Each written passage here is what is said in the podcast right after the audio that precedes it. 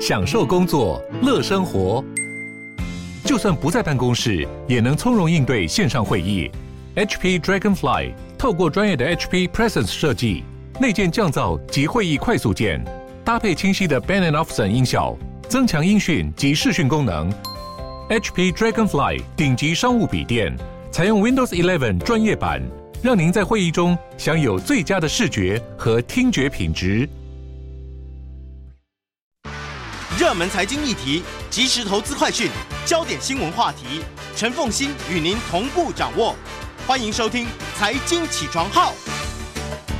Hello，欢迎大家来到九八新闻台《财经起床号》节目现场，我是陈凤欣。一周国际焦点，在我们现场的是淡江大学国际事务与战略研究所副教授李大忠李副教授，同时呢，他也是中华战略前瞻协会的理事长，也非常欢迎 YouTube 的朋友们一起来收看直播。我们先来检视一下拜登上任，虽然还未满一年啊，但是呢，从二月一直到去年底，他其实在对外，他一开始的时候说他的重心点放在内部，然后到了大概五六月的时候才开始把重心往外移，但他往外的动作其实都很大。我们来检视一下他对外的这一些政策，跟延续到二零二二年可能有些什么样的影响？对，因为拜登上台哈，他对外交政策里面最在意的还是就是说。呃，要重新呃重拾美国的领导地位，呃，跟在国际间的声誉，所以他把很多的重心放在说要巩固呃美国的盟友跟伙伴。那其实是针对呃在他之前的四年的这个川普的政策啊，所以拜登说我要重返多边主义啊，要让外交成为美国外交政策的中心啊，我要重新再得到多助。那我要修正过去川普的四年的这所谓的退群的政策，所以在这些方面，我觉得他基本上还有达到一些目标哈，比如说他对北大西洋公约组织的盟友啦、欧洲的盟友啦，还有美国在亚太地区的一些盟友，那重新有一些他的拉拢的动作。那这些呃背后的意涵当然是还是巩固他的领导地位。嗯，那所以我们也看到，包括像去年所谓的这个 QUAD，嗯，呃这个。呃，这个四方合作的升级版，哈，变成是印太印太四方合作，四方合作变成是领导人的峰会，开了两次，当然第一次也是视讯。那还有包括像 AUKUS，嗯啊，这个美国啊啊澳洲啦啊，还有在英国这方面是一个新的一个凝聚，但目前来说都只是一个平台。但在这些运作上，很明显啊，拜登希望能够巩固美国从二战之后到现在的领导地位。那他很很针对是川普。啊，他所有的政策意思是有点在在反川普的这种感觉。嗯，那当然还有一个很重要的地方就是说，呃，我觉得他的政策里面还是有一些所谓的理想主义的成分。当然，很多人会批评说啊，还是很多工具上的一些思维。但是他一方面着手是高举民主人权大旗，去年十二月民主峰会啊，不管怎么样是他说到就做到。另外一方面，他有一些在气候变迁、环保上面他很重视。就意思是说，他比较这方面是属于比较民主党比较进步派的，所以这两个是让他希望能够占据那种道德的一个高地，成为他一个在外交政策上美国的一个新的一个特色。你觉得他有所收获，对不对？呃，是有些收获在这方面，嗯，就包括了盟友的部分，对，然后包括了高举一些对价值大旗这件事情。但是这些所谓的成就，其实基本上对美国民众来说，可能并不感受那么深刻。大家印象最深的还是去年八月份我们在节目中谈到的阿富汗的事件，那个是让美国在外交上做了很多，但是因为这个电视上的这这这些镜头，阿富汗时刻，喀布尔最后时刻，所以很容易让民众联想到一九七五年的西贡。那意思是说，虽然我们知道这政策是对的，而且拜登一直在辩护说，这个是他不希望成为第五个总统，还让美国大兵深陷在阿富汗的泥沼里面，而且这是他在执行川普的政策，而且更加谨慎，而且还把时间点往后移了几个月，但是。在镜头面前，美国老百姓不希望看到这样的局面，他会觉得说这是很不堪，所以这种美国外交政策有失败的印象，其实深深烙印在美国一般老百姓的心中，甚至包括很多的民主党支持者都未必会这样做的认同，知道说这个撤军是对的，但是不希望看到这样的场面，啊，这是一个强大的美国混乱的景象，意思是堂堂的美国沦落到此，所以这一个喀布尔时刻的印象呢？他虽然，嗯，撤军从阿富汗撤军，这也是美国的共识啊。美国不管是共和党、民主党的这个中的共识，但是对于支持者或者是反对者来讲，他都有一个很好的理由，就是你的执行能力你是无能的，所以才会营造出最后一个这样子的一个时刻。对，所以我觉得克布尔和阿富汗是他最大的失分。嗯、那得分可能就是我们刚刚所讲的凝聚盟友这个部分，还有多边主义。嗯，但我觉得还有个地方在中间，就是不见得是得分或失分，但是它是一个很重大的挑战。那还是属于美国对于这个中国大陆跟俄罗斯，嗯啊，因为美国的战略压力反而让中俄之间更加凝聚，啊，分从两个战线再去对抗美国的这个压力，嗯，因为过去本来就是中国大陆跟俄罗斯本来就是有一些自己的矛盾，嗯，或是分歧，但是这矛盾其实起源很很深很深，嗯，对，但是因为这样的一个共同的利益，所以让它更加凝聚，到现在变成这个全方位的一种。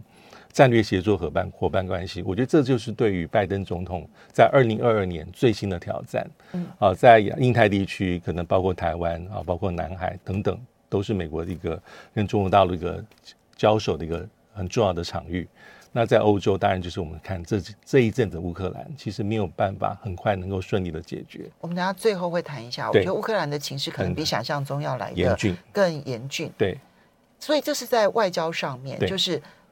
得分是确实，他不再像川普一样走一人主义，对，没错。这一点呢是很明显的一个转变，而呃，美国的盟友也欢迎美国这样的转变，是哈。那当然，你说这里面有没有矛盾？有，也有一些，尤其是欧洲的部分。但是这个矛盾还没有端到台面上，影响他们的结盟关系。那么第二个部分就是阿富汗时刻呢，终究影响了拜登的声望，哈，这个重创呢。短期之内想要把它给挽回，恐怕困难度很高，所以他外交做了十斗都比不上这一分，对不对？我觉得这这个形容很贴切，传承。那最后呢，其实要注意的就是，今年会延续下来的是中俄可能会更紧密，中俄更紧密挑战美国，而这个时候就要去讨论的是，美国有能力在亚洲跟东欧两边。同时作战嘛，好，这个就会挑战这个美国的一个这个这个能力。好，那不过在内政上面，因为今年呢，拜登会有一个很大的考验，那就是在呃年底的时候呢，有一个期中选举。对，目前状况如何来如何来看？我觉得主要内政里面哈，因为期中选举里面牵涉到几个重要因素，就是你执政一年，一般而言，美国老百姓还是看内政的表现。但是目前来看，有几个面向：防疫，还有社会对立。经济啊，经济的面向第三个，通货膨胀；第四就是它的重要法案，拜登新政。那这几个来说，其实都不见得那么理想啊。以防疫来看，那其实美国呃，这个新冠肺炎死亡人数，到去年十二月中的时候已经超过八十万，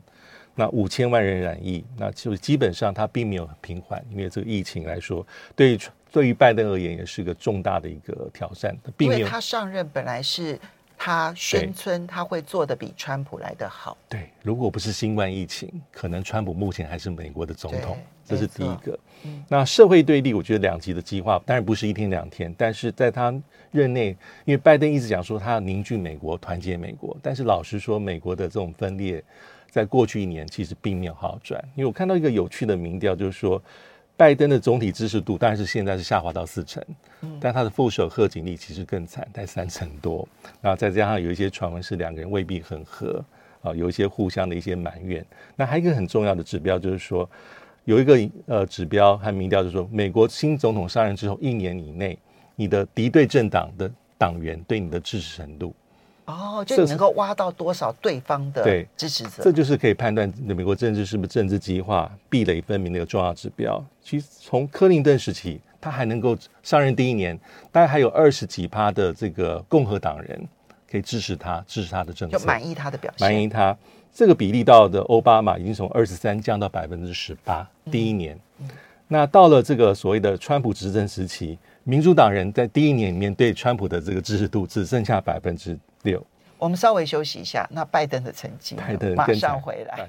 欢迎大家回到九八新闻台财经起床号节目现场，我是陈凤欣。在我们现场的是淡江大学国际事务与战略研究所副教授李大宗李副教授，也非常欢迎 YouTube 的朋友们一起来收看直播。好，那么嗯、呃，副教授刚刚提到的，就是美国有一个指标，总统上任一年后啊，然后呢去调查他的支持度跟满意度。对。那在他的支持跟满意者当中，如果有属于敌对政党的支持者的话，就代表他减少了政党的对立。对啊，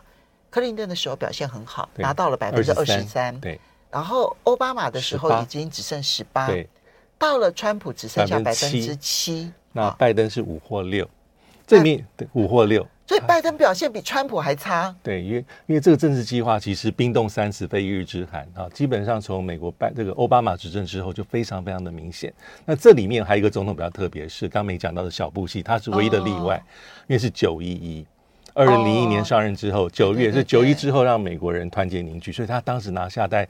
甚至是，即便是民主党人，带有百分之七成到八成还是支持他的政策。不过那是重大灾难，那是重大灾难。但是这是特例。嗯、但是到目前为止的拜登，虽然他非常希望能够凝聚国家，但是以这过去一年来看，其实他并没有在这方面拿到任何的上风，或是占到任何的甜头。而且看起来政党对立的激化比川普时期还严重，更严重一些些，更严重一些些。嗯、所以这是也是一个社会对立，也是他内政里面比较麻烦的地方。嗯，那第三个可能就是跟经济相关哦，就是通膨、通货膨胀，那是因为这是老百姓最最在意的。那根据最近的民调，在七成的美国民众是不满意拜登政府对于通膨的处理。嗯，那共和党当然很满意，不满意度非常高，九成四。那独立选民带有七成一，即便是民主党党内也大概只有五成四表示满意，大概有更一些稍微低一点的比例是表示我也是不满意通膨。我可以感受得到，拜登现在对于通膨呢，他非常的在意。对，你看到他前两天的行程是跑去跟肉商们这个、嗯、这个谈，要怎么样能够降肉的价钱。对对，他几乎每一步呢都想尽办法，但。但是他越努力，就越发现他束手无策。对，因为这个，你看他不管是港口的供应链的瓶颈的减缓，或者是这个要去查说船运啊，还有港口的运输啦，有没有垄断的情况啦，然后呢，还有包括了像这一次的肉商，嗯，你会发现他每一步都束手无策。他要求 OPEC OPEC Plus 要增加石油的产量，OPEC Plus 也不甩他。对。很多就没有办法完全操之在我，所以因为这是老百姓感受最深，所以有可能在年底的这其中选举会被拿来出来做检验。嗯，那最后一个还有，我觉得是在法案通过上，因为我们节目中也讨论过很多次，呃，拜登新政里面两个重大法案，当然是基础建设法案是最后是很是是通过的，嗯，但是重回美好未来法案就是因为一夫当关，万夫莫敌。就是民主党的参议员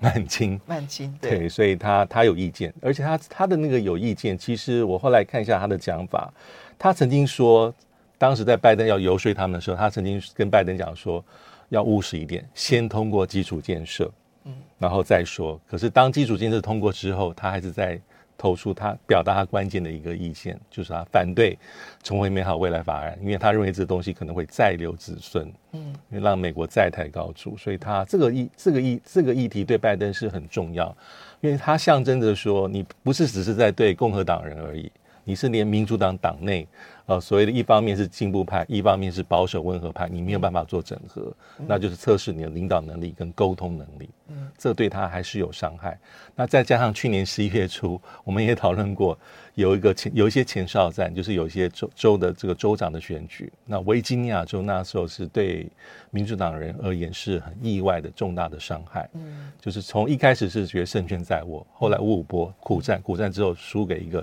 比较像是政治素人的共和党籍的议员。这呃这个州这个州长州长州长，所以这些都是重要的指标。所以要看拜登有没有办法在未来的几个月之内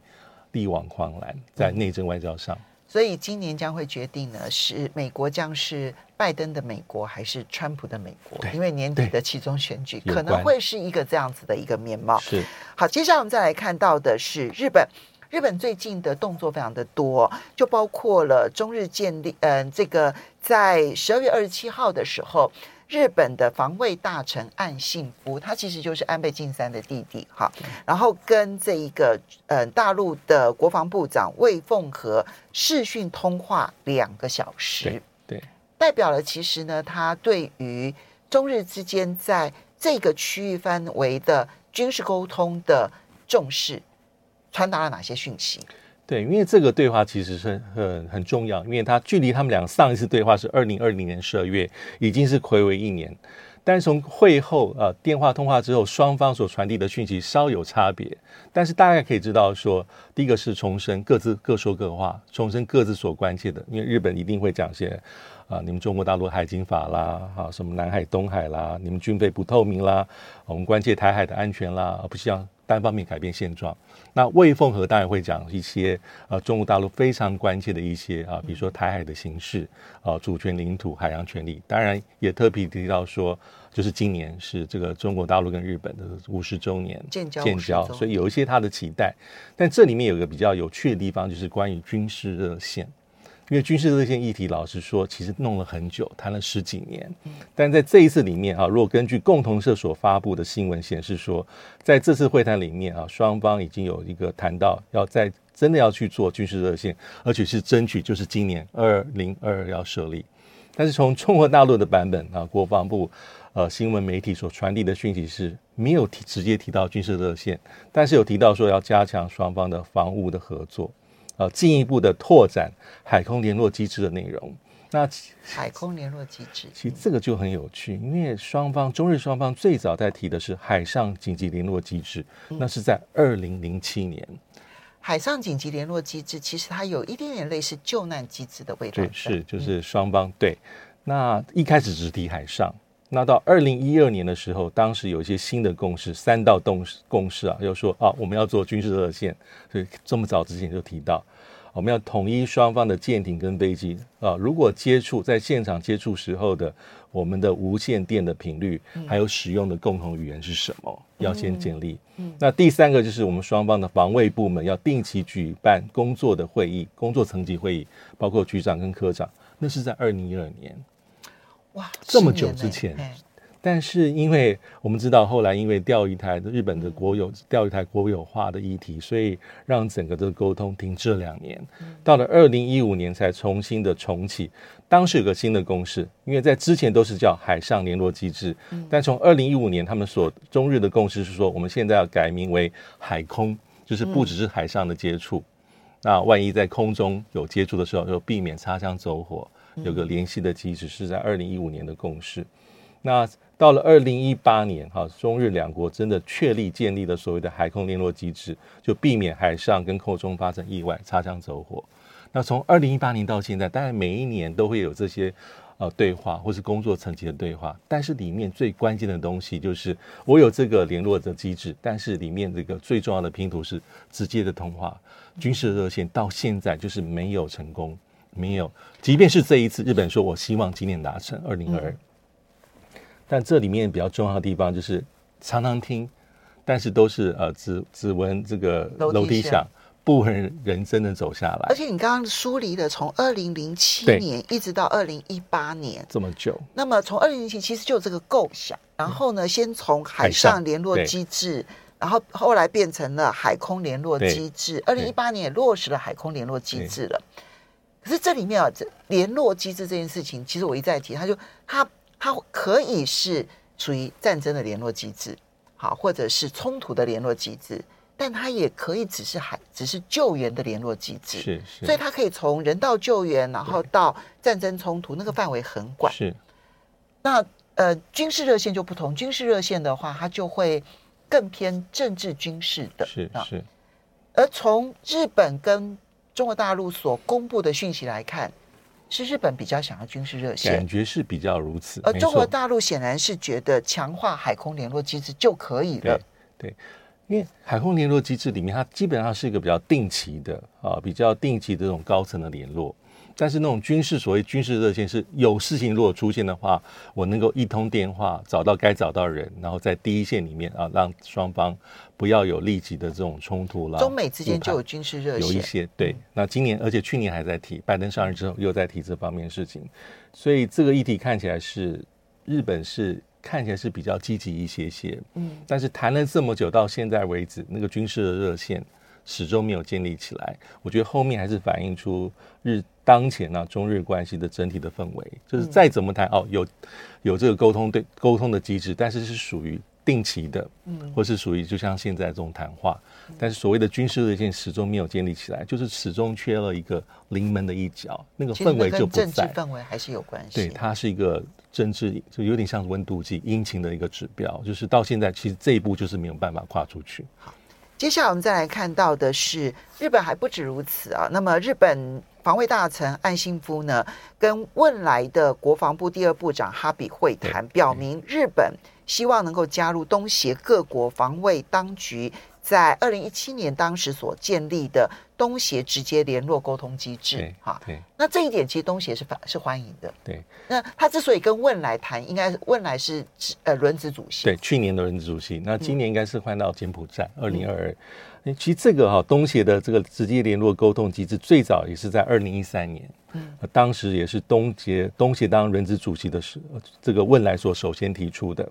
那最后是在二零一七年的十月份啊，在第十一届东协的国防部长的会议啊，大陆称为防长会议，还有当时第四届东协的国防部长扩大会议，嗯，啊，就包括了像是其他中美啦、俄印啦、日韩啦、纽澳，通通纳进来的这个场合里面，由当时的这个轮值主席国菲律宾啊，二零一七年。说宣布说，我们正式设立这个所谓东协的沟通的机制，okay, 嗯、那也同步启动。那主要的意涵其实跟刚才所讲中日之间的这种这种沟通机制是一样的，基本上就是为了能够擦避免擦枪走火、意外摩擦，让冲突升级为这种不小心成为一种战争，嗯、那也是很重要。那日本是这一次是在十二月二十八号，岸信夫跟汶莱的第二国防部长、嗯、他们在电话沟通里面。日本提出了这个的意愿啊，我们要稍微休息一下哈，因为今年的轮值主席国换了嘛，好，那情况会是如何？休息一下，马上回来节目现场了。欢迎大家回到九八新闻台财经起床号节目现场，我是陈凤欣，在我们现场的是淡江大学国际术语战略研究所副教授李大宗李副教授，也非常欢迎 YouTube 的朋友们一起来收看直播。好，那么嗯，刚刚副教授跟我们提到了，就是嗯，日本表明了希望能够参与东协直接联络沟通机制，好，那。这个嗯，东协直接联络沟通机制呢，那么目的是什么？然后现在在东协以外有哪些成国参参加了？日本可以参加吗？对，呃，目前哈，如果成真的话，日本应该是呃继澳洲之后啊，第一个、第二个参与这个机制里面的。所以澳洲是第一个。对的，非呃东协的成员国。那它当然主要的一个目的就是呃直接快速的沟通啊，强化。呃，各国的一些海上的合作啊，避免擦枪走火，应该是最重要的啊。嗯、就是如果有事情，有一些直接的处理的机制。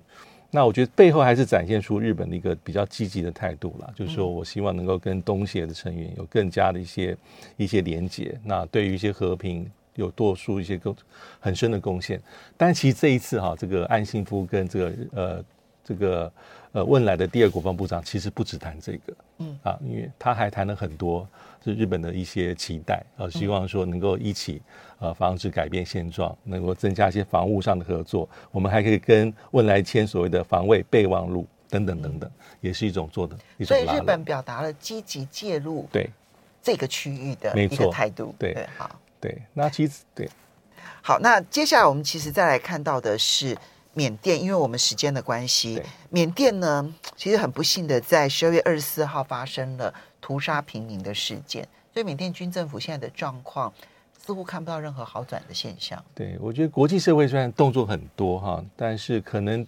基本上有点束手无策的感觉啊。因为这一次在平安夜的事件，带有三十位平民死伤。当然，缅甸的军政府的讲法跟一般国际社会跟当地人群组织看法是完全不同。因为缅甸官方讲法是这些是恐怖分子拿枪的，但是根据比较多的资料，这些应该是平民为主，他们是就是在去难民营的路上，然后被军政府拦截，然后最后发生这样的不幸的事件。那重点是因为从去年爆发政变到现在已经十个月。其实国际社会有非常非常多的一些做法，从一开始东协一些共同的立场啊，但是缅甸政府没有办法完全的接受。那其实包括像美国、像欧盟、像一些西方国家都有制裁，都有很多制裁。那可能联合国没有，因为在安理会里面，因为毕竟还有俄罗斯跟中国大陆意见不尽相同。但是我们看这些零零总总制裁其实很多。那基本上，比如说美国的制裁啊，从三月份开始，五月份有好几项。那制裁对象可能是包括缅甸的官方哈，所谓的缅甸国家管理委员会里面的这些成员啊，就是在政变之后所成立的重要的领导机构。但最重要的是，它针对的缅缅甸一些很重要的出口。啊，包括像这些国营跟军方密切的，什么红宝石公司、什么帝王翡翠公司啊，缅甸的木业、缅甸的珍珠产业、经济控股、经纪公司、国防部，还有包括他的内政部，有很多的制裁，那基本上就要掐住他的脖子，希望能够。这制裁有用吗？这制裁我觉得不见得有用。因为通常在国际间来讲，制裁有几个重点。第一个，它一定要需要时间，对，它是旷日费时，它不可能今天制裁一个月、一年后马上奏效。这是第一个。第二个，制裁要看它的对象有没有办法很明确的、精准的打击到你所要打击的人、领导高层。以这个例子而言，就军政府，还有包括一些帮缅甸在做做生意、能够赚取外汇的这些公司行号。但是，因为这些是跟缅甸的整个经济发展相关，所以有可能受苦的人会牵涉到一般的老百姓跟商家。这是在所有的制裁里面都面临到两难：一方面强调精准制裁，要有歧视性的，要精准打击；但是另另外一方面，这不容易做到。那所以痛苦的可能是老百姓，甚至因为制裁会有个现象，就是缅甸可以更凝聚自己。就是外外国势力，我们必须要团结凝聚。从北韩很多国家例子都是如此，所以这一次是欧盟呼吁说我们要做什么武器的禁运。但是老实说，武器的禁运真的能够让缅甸军政府屈服吗？嗯，我觉得这效果是大打折扣，这是要值得怀疑的。嗯，对。好，接下来我们再来看到的是，美国呢终于派驻了驻中大使、驻华大使。伯恩斯，对，其实这个延宕了将近一年的时间。伯恩斯什么时候会履新呢？然后，嗯、呃，他的态度如何？对，他比较特别是他是职业外交官，因为这一点，因为他当然他早就退休哈，他是在二零零八年离开政府之后就就在哈佛大学教书，但他的背景是当过国务院发言人、驻希腊大使、驻北约大使，也在小布希政府时期掌管国务院，他是第三号人物。但我们看他的背景，哎，其实很跨党派。对，但是就是他是一个职业的外交人员，嗯，但是这个这个背景跟过去几任的这个美国驻中国大陆的大使背景是不同的。大概从奥巴马之后，基本上都是政治人物啊，比如说洪博培是犹他州州长，啊，奥巴马任命另外一位骆家辉是华盛顿州的州长，嗯，啊，奥巴马还有一位是这个富卡斯是三十五年的民主党的参议员。那川普时期的那个布兰斯塔德，他是两任的爱德华州的州长，所以这一次他的任命比较特别的地方是，他是职业外交官，其实他对于外交事务跟美中关系的掌握程度，我觉得是比较深的。嗯，但一般我们台湾在报的是相关新闻的时候，都会注意到他讲话强硬的部分。嗯，但在参议院里面做这个任命听证任命的时候，立场强硬跟坚决，大概都是一般的。特色常态，嗯、但是里面他讲很多东西，比如说他对中国大陆判断，他也讲到香港，他说他该讲的时候讲，这些都 OK。但他特别提到的是说，美国会坚持自己的一中政策，还有就是我们会依照台湾关系法跟台湾保持非正式的外交关系，协助防卫台湾防卫自卫。啊，这个一中政策是每一位美国总统，无论是共和党或者民主党总统，都是一直以来遵循的政策。这他也是讲了一个非常，就是很持平的，向来以来的讲法就是如此。他既然是职业外交官，您跟他认识吗？你是说伯恩斯？伯恩斯对。在台湾有人跟他熟悉吗？嗯，这个还真的不知道。因为他如果是职业外交官，我相信台湾有很多人应该跟他其实是认识的。因为他退休之后，其实在哈佛大学甘乃迪有教过一阵子的书，当然也曾经加入过一些所谓的政治的咨询公司跟顾问的公司。嗯，对，所以这些他的发言的重点，其实他基本上能够掌握长期以来美国政策的一个大致脉络。所以你认为伯恩斯的方向，他会？严格遵守美国长期的一中政策，会不会有太大的偏离？对，所以不管他的发言，你我们怎么去把那个属于强硬的部分给放大，但是他是属于美国政策维护者这个角色。对，有长期以来一致的脉络。当然，驻中国大陆大使他是一个政策的执行者，嗯、但所有政策的掌控，当然还是在美国华府。好的。对。最后，我们一定要谈一下，就是美国总统拜登跟俄罗斯总统普丁啊，在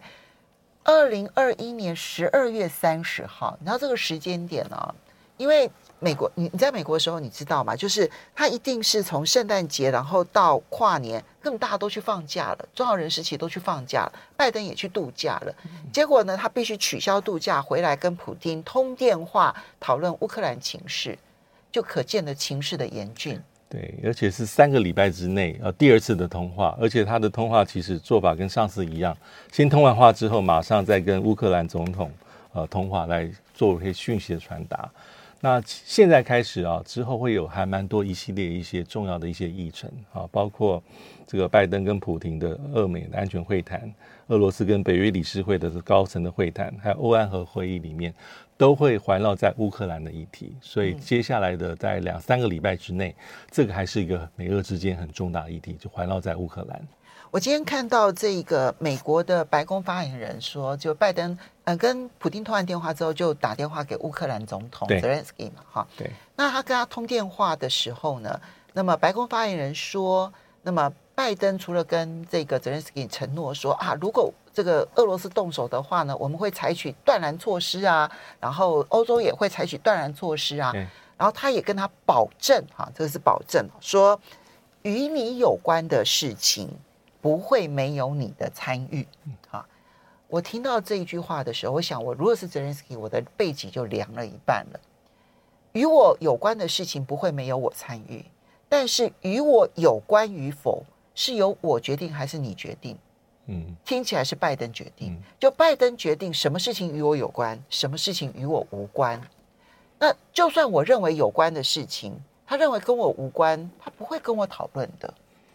所以，拜登这句话看似善意，与你有关的事情不会没有你的参与，但事实上，哎，这个乌克兰的情势确实是让人忧心。嗯、我们要非常谢谢李大中李副教授也非常。